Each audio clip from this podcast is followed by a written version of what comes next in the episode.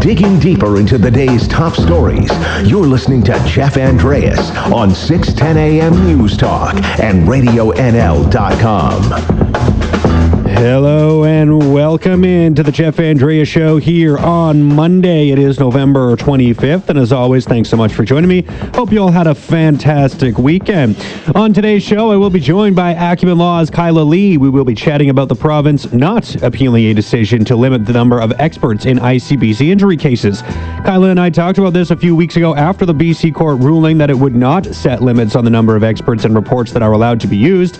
She had told me that limiting reports from experts experts not only made it more difficult to tell a whole story when in court, but it also slowed, slowed the co- court process down. So I'm sure she and many other defense lawyers are happy to see this not being appealed, and I'll be speaking with her here in a few short minutes on both that, as well as some related issues like online renewals and the legislation to ban governments from raiding ICBC coffers. So stay tuned for all of that. In the back half of today's show, there's going to be a bit of a sports theme. I'll be kicking things off by taking a quick look back at the Grey Cup. Yes, the Winnipeg Blue Bombers have won the CFL championship for the first time in 29 years. They have put the win back in Winnipeg.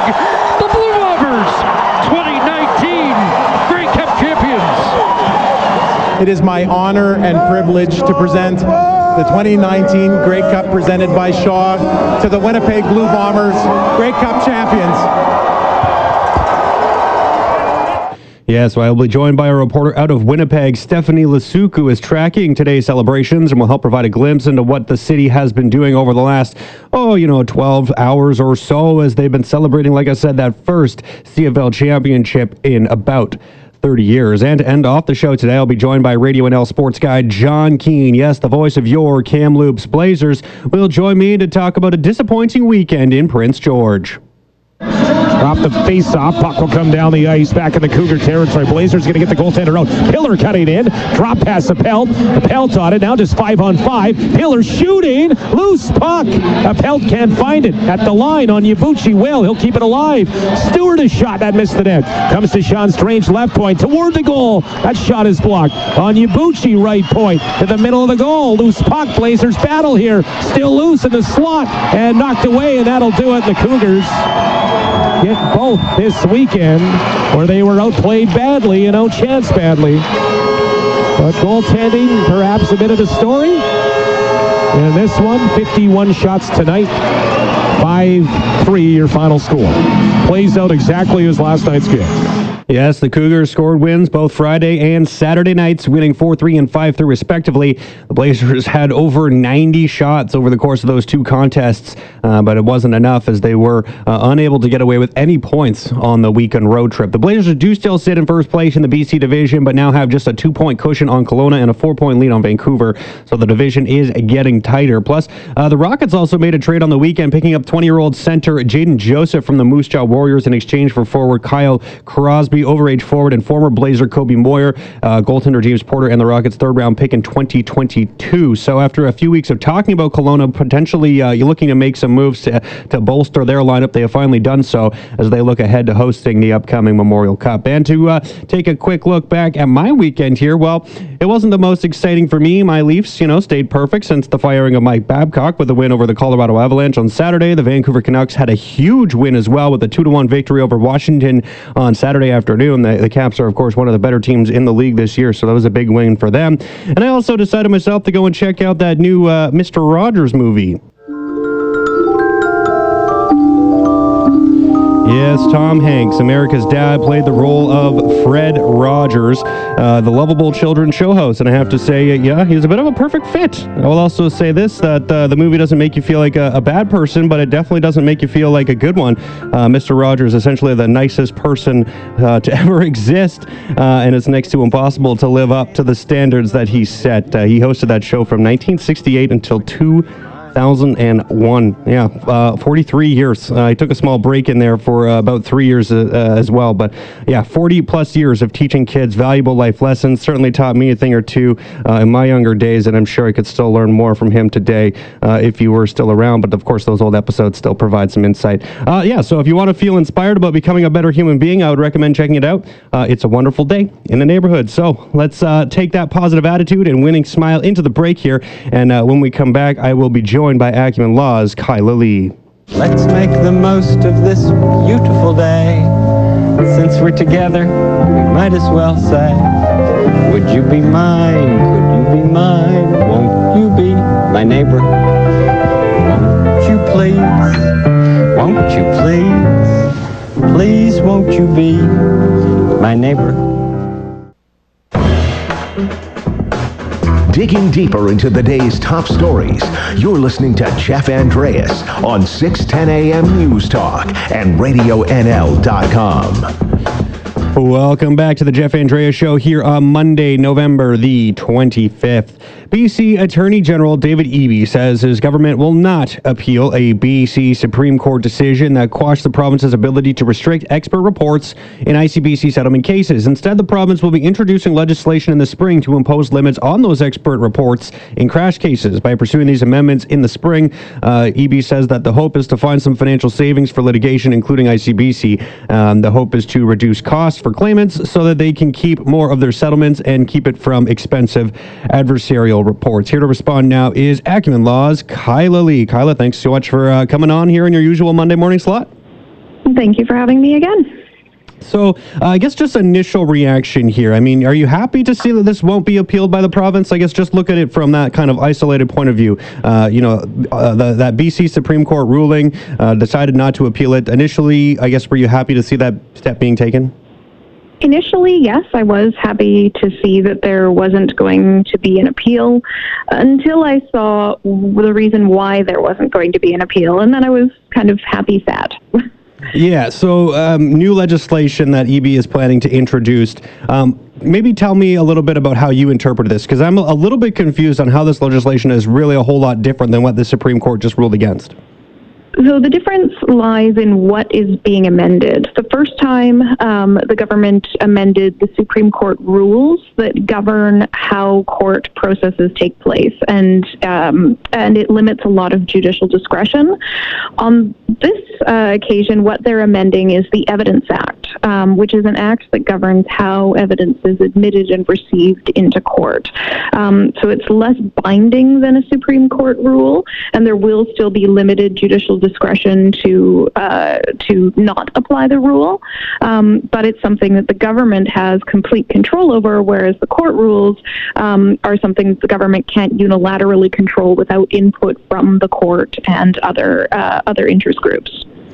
Okay, so based on that response, I guess how, how are you feeling about that uh, from a defense lawyer's point of view? I mean, is this better or, or worse than what was being proposed initially?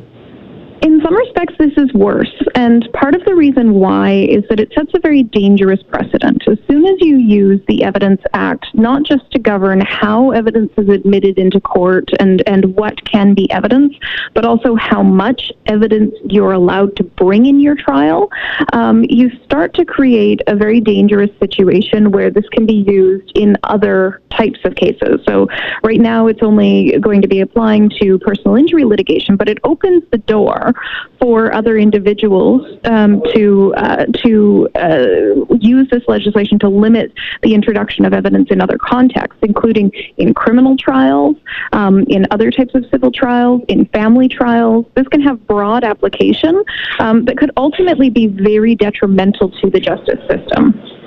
So, how long would it take, do you think, from from the point of view of if, if this legislation were to pass and and um, you know th- this were to be the case when it comes to these uh, ICBC crash cases? How long do you think it would take to start to trickle into other areas of the law? Is that something that would happen, you know, fairly quickly after you know a couple of uh, precedent-setting uh, cases, or, or how does this work?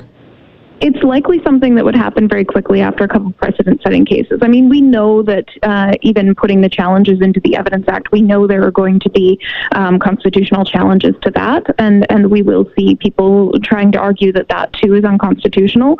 If those challenges fail, then I expect the government will expand the application of this. And the reason why is, is simple it saves money on the cost of courts because you limit the amount of evidence you can bring in your case, you save court time, you save all of the costs associated with running a courtroom, a judge's salary, a sheriff's salary, court clerk's salary. You save all of that. Um, and those savings are good for the government's bottom line, even though they're bad for the justice system as a whole.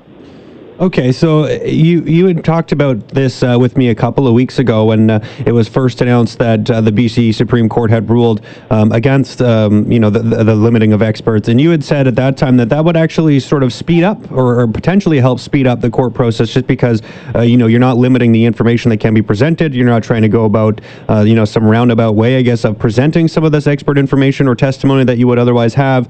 but now you're saying that you know this new legislation, I guess, is is also going to ha- try to um, speed up that court process to, uh, you know, I guess increase the, the bottom line for ICBC. Um, you know, is this is this going to have that impact? Is it going to speed up the court process, or or is that just maybe something that uh, it would appear to do on the surface?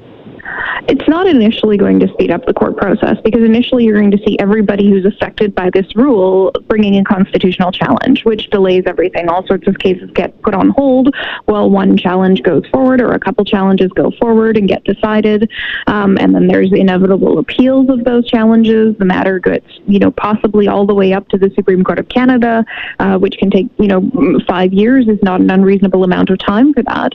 Um, and in the meantime, all of these cases are, are sort of in this limbo period. So everything gets dragged along, and the people, the litigants who are involved in the cases, are the ones that suffer. The government doesn't suffer while a case is being, you know, being held in abeyance in court. Um, ICBC doesn't suffer.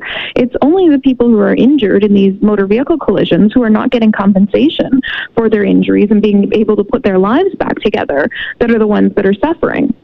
And ultimately, what that's going to lead to is people accepting settlement offers that are not worth uh, the value of the claim and that don't adequately compensate them for the injuries that they've suffered. Okay, uh, how do you respond then here to, to the specific quote from David Eby? He says uh, that, that we hope to reduce costs for claimants so they can keep more of their settlement and keep it from expensive adversarial reports. But uh, from what you just said there in your last response, uh, that doesn't sound like it'll necessarily be the case that's not the case. That that quote, unfortunately, is very is very misleading because it makes it sound as though people who hire an expert get get the costs of those experts taken out of uh, of, of their claim amount, and then uh, and then don't get as much money as they're entitled to. But that's not that's that's I think glossing over the process in a in a much more significant way. Um, and at the end of the day, uh, what's going to happen in this case is that ICBC is going to keep more money because there's going to be less evidence before them uh, to see how badly somebody's injured or the nature of the financial impact of the injuries. If you if you can put less evidence before the court to say, you know, my foot injury affects me this way, my head injury affects me this way, my back injury affects me this way, and here's an expert to talk about my financial prospects in my career um, as a result of all of these injuries, you're more likely to get a fair settlement than if you have to pick and choose what evidence you're entitled to bring. Um, you're you're less likely to actually put an accurate record before the court that gets you a fair compensation for your claim. Here with Acumen Law's Kyla Lee. So I guess uh, from that perspective, uh, one of the goals uh, that Eby is, has uh, you know put forward here with uh, with the result of all of this is to uh, you know increase the bottom line for ICBC, have them make some some profit. Um, you know right now there's there's losing like billions of dollars from ICBC, um, and and one of the things that Eby is also wanting to do is make it so the government can't you know raid those um, profits that ICBC is getting or, or lack thereof in this case at this point in time.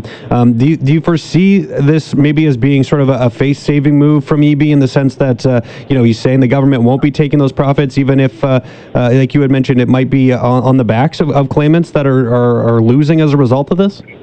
I don't think this is face saving at all. I think this is David Eby following through on sort of the subtle threat that he's been making this entire time that if people don't go along with the changes that he's proposing, then things are just going to get worse. He'll find a worse way to do it. And he's been, I mean, he's been suggesting that with challenges to the injury caps uh, that have been put in place. He says, you know, if, if, if you don't accept this, if you don't like it, and if this is struck down in court, then we're going to move to no fault. And that's going to be even worse for you, uh, defense lawyers and claimants. So, you know, uh, you can have bad or you can have worse. And I see this as, as just another example of going from bad to worse.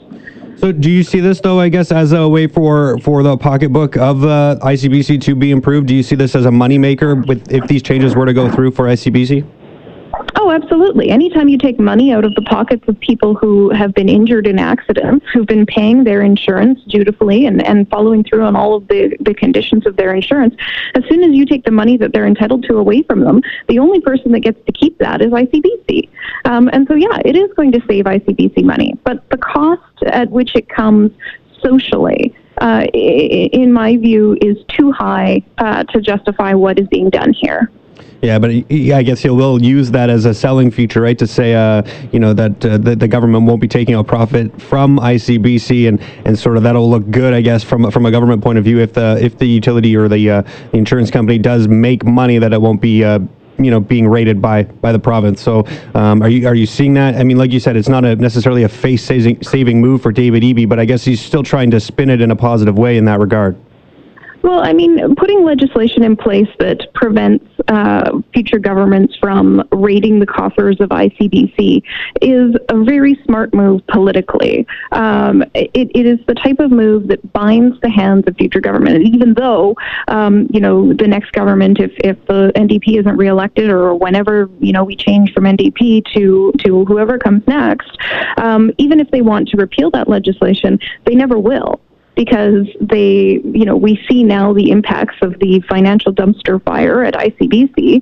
And if you repeal that legislation, you're signaling an intention to bring it back to uh, that bad position. It would never go over politically. So I see this as just a, a real uh, strategic political move for the NDP and not something that's necessarily designed to uh, make anything better.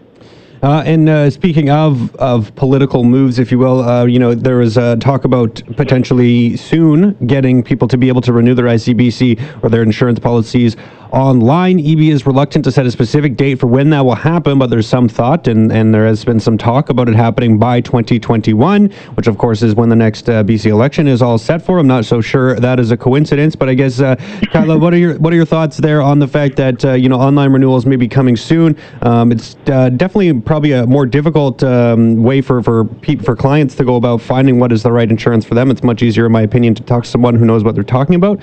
But um, you know, online renewals coming by 2021. Uh, I guess just what what are your thoughts on on that date being set by uh, David Eby here?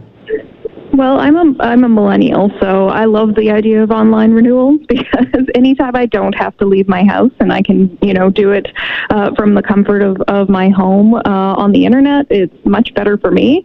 Um, but I, I see this uh, as, as probably something that insurance brokers are really not happy about um, because you have uh, insurance brokers who've paid big bucks uh, to get those auto plan licenses.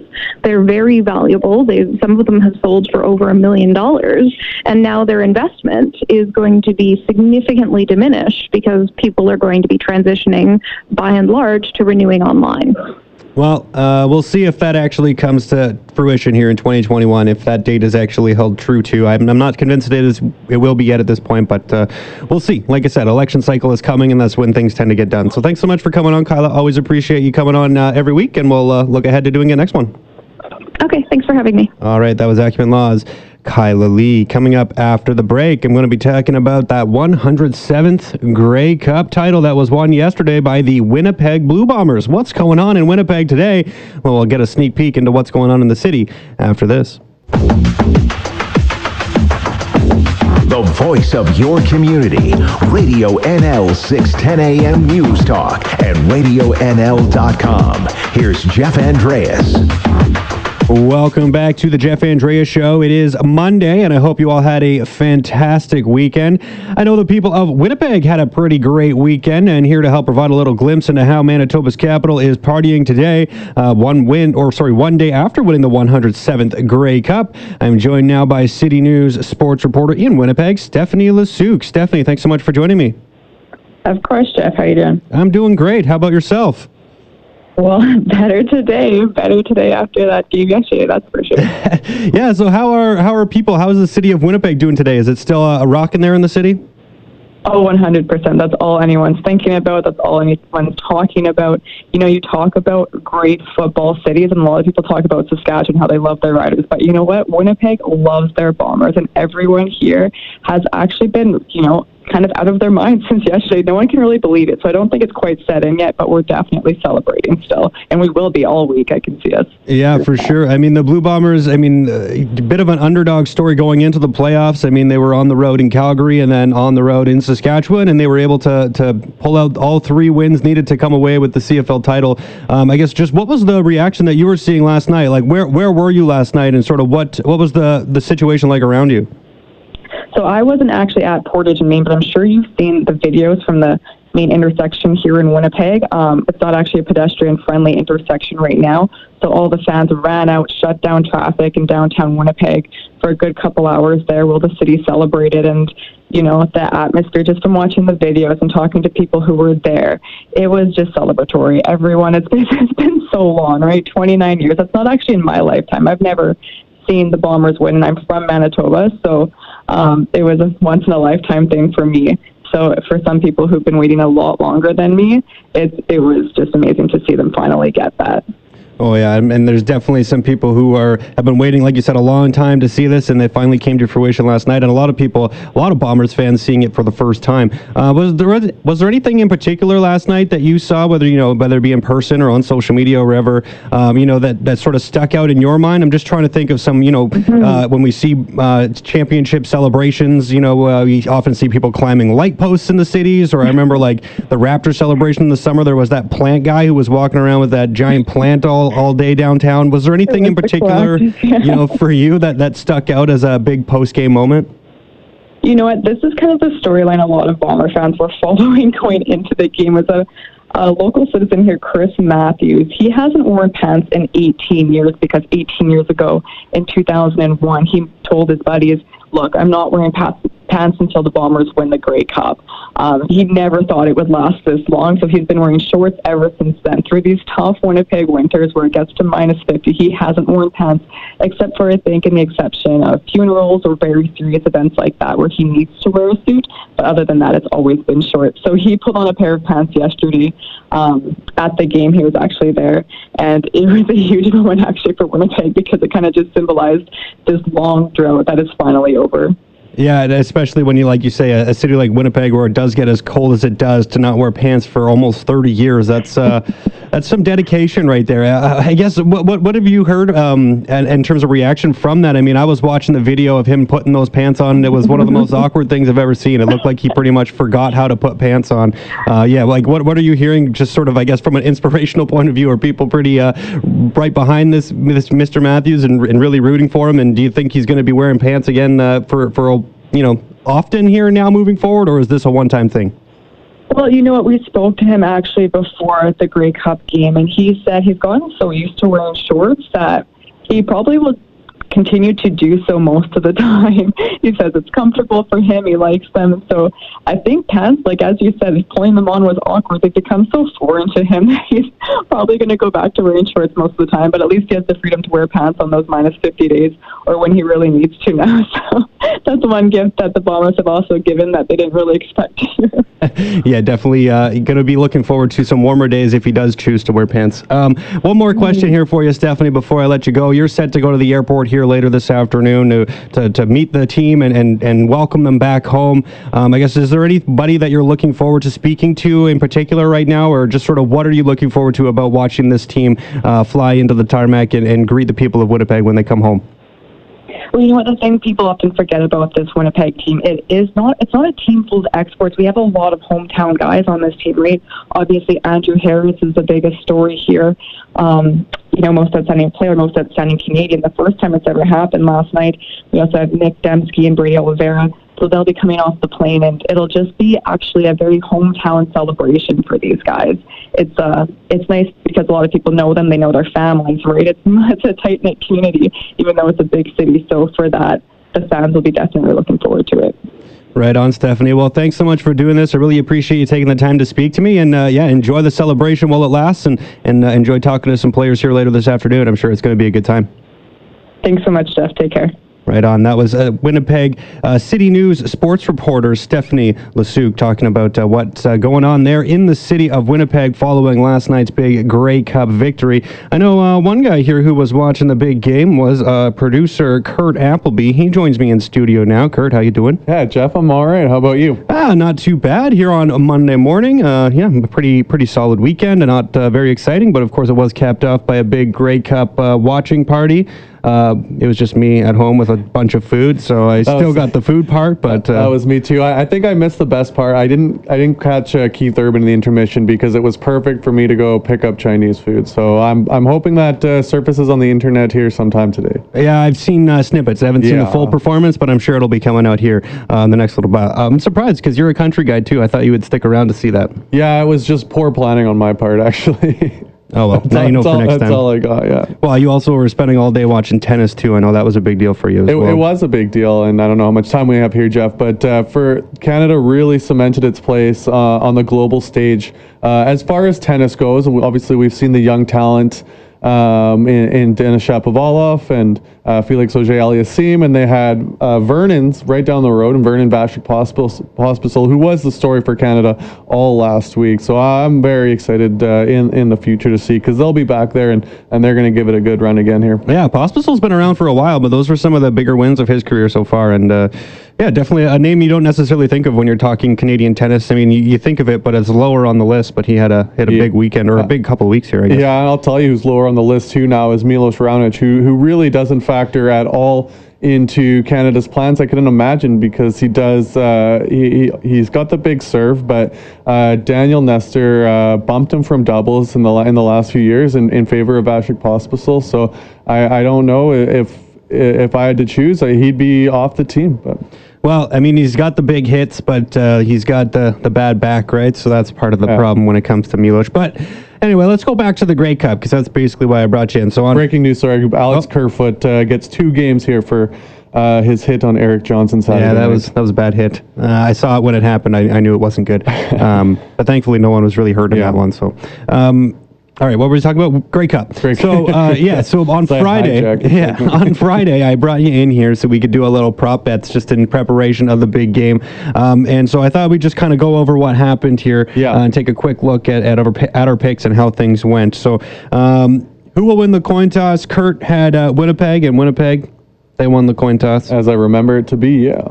It was Tails, I believe, as well. So you called that one. Um, how long will the anthem be? Any idea how long the anthem was? No, I uh, forgot the stopwatch here. What did So we get? the over under was set at 70 and a half seconds, Yeah. and you picked under, or sorry, you picked over. Yeah. Excuse me, you picked over. I got the under, and it went for 67 seconds. Wow. So just shy of that 70 second marker. Yeah. Uh, so you're up two to one here at this point. I guess uh, who who will score first? You win this one as well. Picking the Winnipeg t- or Blue Bombers. Yeah. I was going to say the Winnipeg Ticats, but that's not a really a team. That's, no, they don't exist. Uh, first penalty went to Hamilton, so I got a point there. Um, I wasn't feeling confident about that one after I picked it.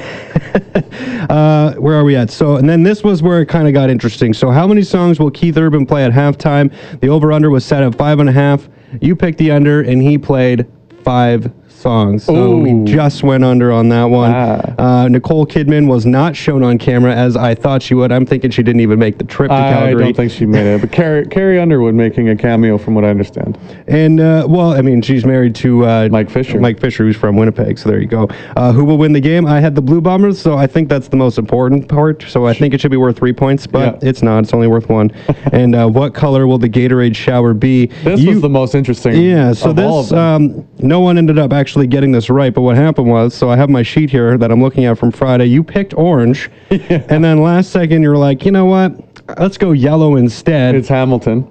and um, it was It was yellow, or it was orange. Yeah, So- I threw my food at the TV when I saw that. Actually, I was rattled. and I picked blue, so I got it wrong as well. But you ended up winning the bet here, six to three. We didn't really have anything on the line, but I'm thinking that maybe in the future we can do this again and uh, put uh, put a wager on it. I don't know, maybe some money to charity or, or you could some. just pony up and, and buy some beers next time for me because Well, yeah, we could do that, That'd and- be the honorable thing to do. No. Well, yeah, but we didn't establish that ahead of time, so I'm off the hook on this one.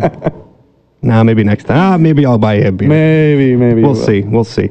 All right. Well, thanks, Kurt. Yeah, Appreciate you no, coming thanks, in. Jeff. Uh, it was was fun. definitely a fun game yesterday. Hope you enjoyed it. I did. You too, man. Right on. All right. Well, coming up after the break, we'll take a shift here from football over to hockey, and I'll be talking with Blazers play-by-play announcer John Keane. So stick around.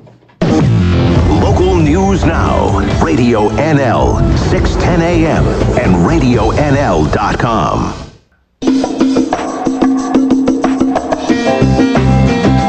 Your opinion. Call or text 250-374-5345. Find us on Facebook or on Twitter at Radio NL News. This is Jeff Andreas on RadioNL.com. Hello and welcome back to the Jeff Andreas Show. Today is Monday, November 25th, and of course, thanks so much for tuning in. After trouncing the Seattle Thunderbirds at home this past Wednesday, the Blazers were unable to get it done on the road this past weekend as they lost a pair of games in Prince George. To help break it all down, I'm joined now by the voice of your Kamloops Blazers play-by-play announcer, John Keane. John, thanks so much for coming back on. Hey, good morning, Jeff. So let me just get your initial reaction to the team losing its first game in Prince George, and I believe it was 11 tries, right? What did they have, 10 or 11 wins in a row in PG, and, and that all came to an end here on Friday night. Yeah, you know, usually uh, these Monday reports, uh, we're talking about uh, more positive things here for sure. But uh, you're right, it was an 11 game winning streak up north in Prince George. And, you know, that was a little bit deceiving. Uh, you know, there's been some games there where they pulled them out late. They won in a shootout, overtime a couple of times in that stretch, but found a way to keep that streak going. But, uh, you know, it, it wasn't for a lack of effort, that's for sure, Friday night. Uh, you know, they outshot, no chance. The Cougars, I, I think one of the uh, Blazer uh, coaches said that they had scoring chances 24 to 7 in their favor uh, in that Friday game. But uh, lo and behold, uh, they couldn't get a save and, and really couldn't get out of their own way at times and uh, somehow uh, lost that game 4 3. It was tough.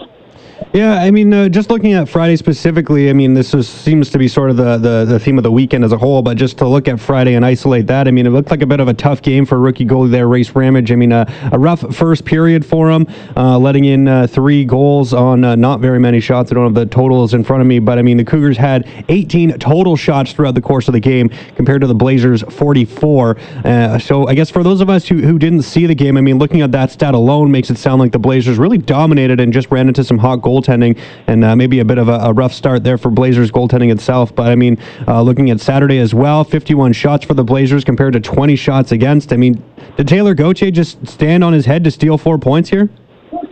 You know, I, w- I would say he played uh, well. He played good. Uh, did he stand on his head? Did he have to? I'm, I'm not sure. I mean, I think some of those the shot totals are a little deceiving. There wasn't, even though the shot totals were right, and then that's 95 shots over two games.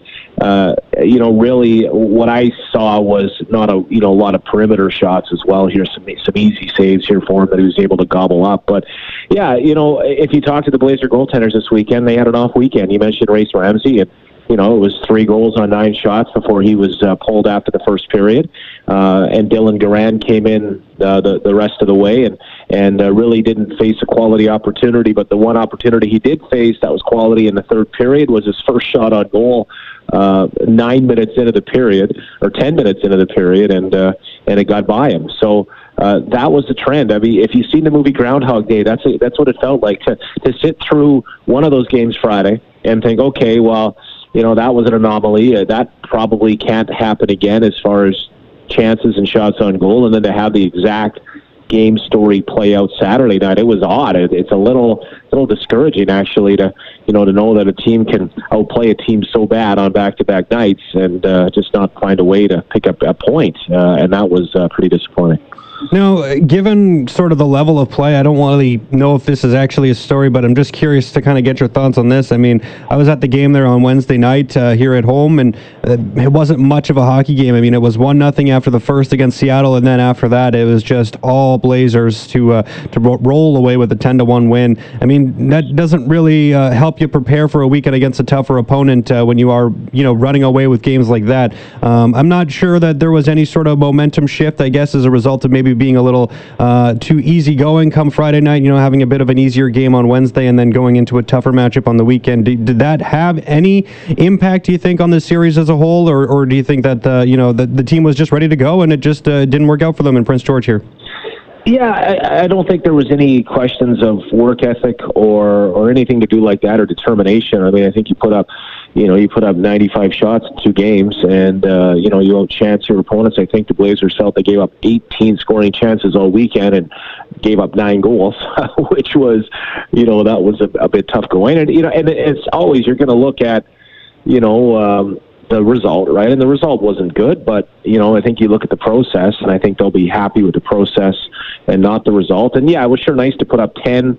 Um, you know, but you were at that game, so you saw that some of those goals were a little odd, including the Montana Onyebuchi goal from his own goal line, his own corner. So, you know, I don't think there was any sort of resting on laurels at all. It's just it's hockey. It's it's it's the old uh, adage. Uh, it's why you play the game, right? And uh, as much as it, uh, as much as the Cougars, though, you know, we're a little bit behind the eight ball. They're a better team than their record showing. You know, really four wins going into this into the weekend, uh, but but a much better team that's healthy, uh, that has a good goaltender. And when you have a good goaltender in the WHL, Jeff, you can you can win games. You can steal games. It's just unfortunate. You know, the timing was this weekend against the Blazers for sure. Yeah, goaltender is the most important position. It's the one that can really have the biggest impact on any given game, given the fact that they are in net for uh, generally the full 60 minutes. And if they're hot, Yeah. then uh, you know they can they can make all the difference. And if they're cold, that can make all the difference as well.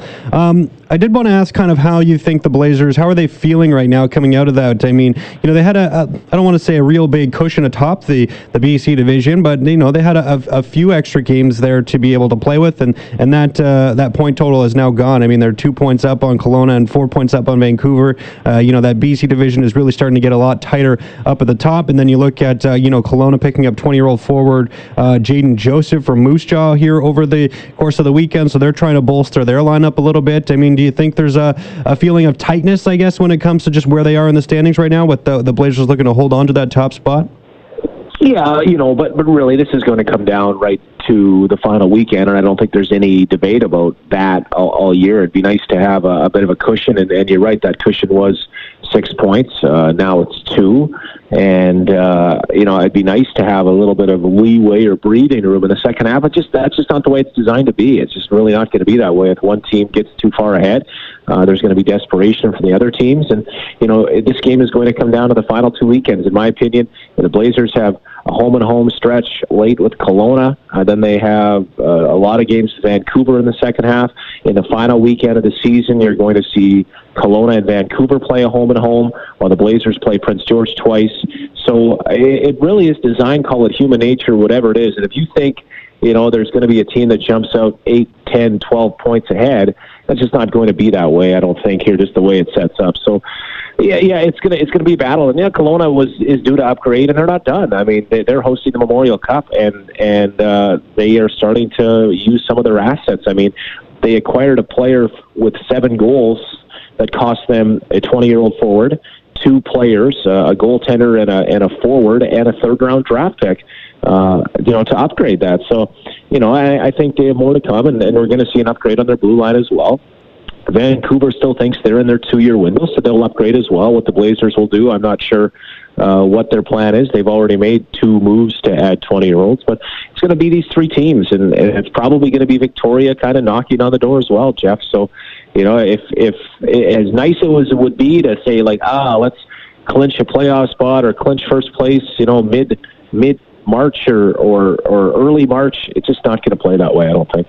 Well, we can still hope, even though it uh, probably won't be the case. And it is more exciting when it does come down to the wire like that. So uh, definitely uh, some entertaining uh, games here. And, and uh, yeah, we have some more coming up here in the next little while. Uh, Edmonton in town here on Wednesday, I believe. And then a couple of games against Portland on Friday and Saturday. So definitely shaping up for what should be a good week ahead for the Blazers.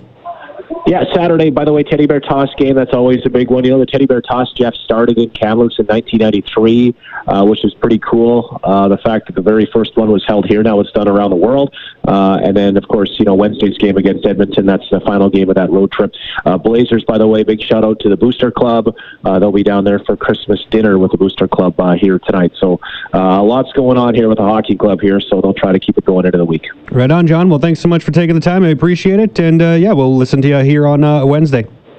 Great. Okay, Jeff. Sounds good. Thanks a lot. All right. That was uh, Blazers play by play announcer Jon Keen. Well, that about wraps things up for me here today. I want to thank all my guests one more time for joining me. And of course, a big thank you to all of you for listening.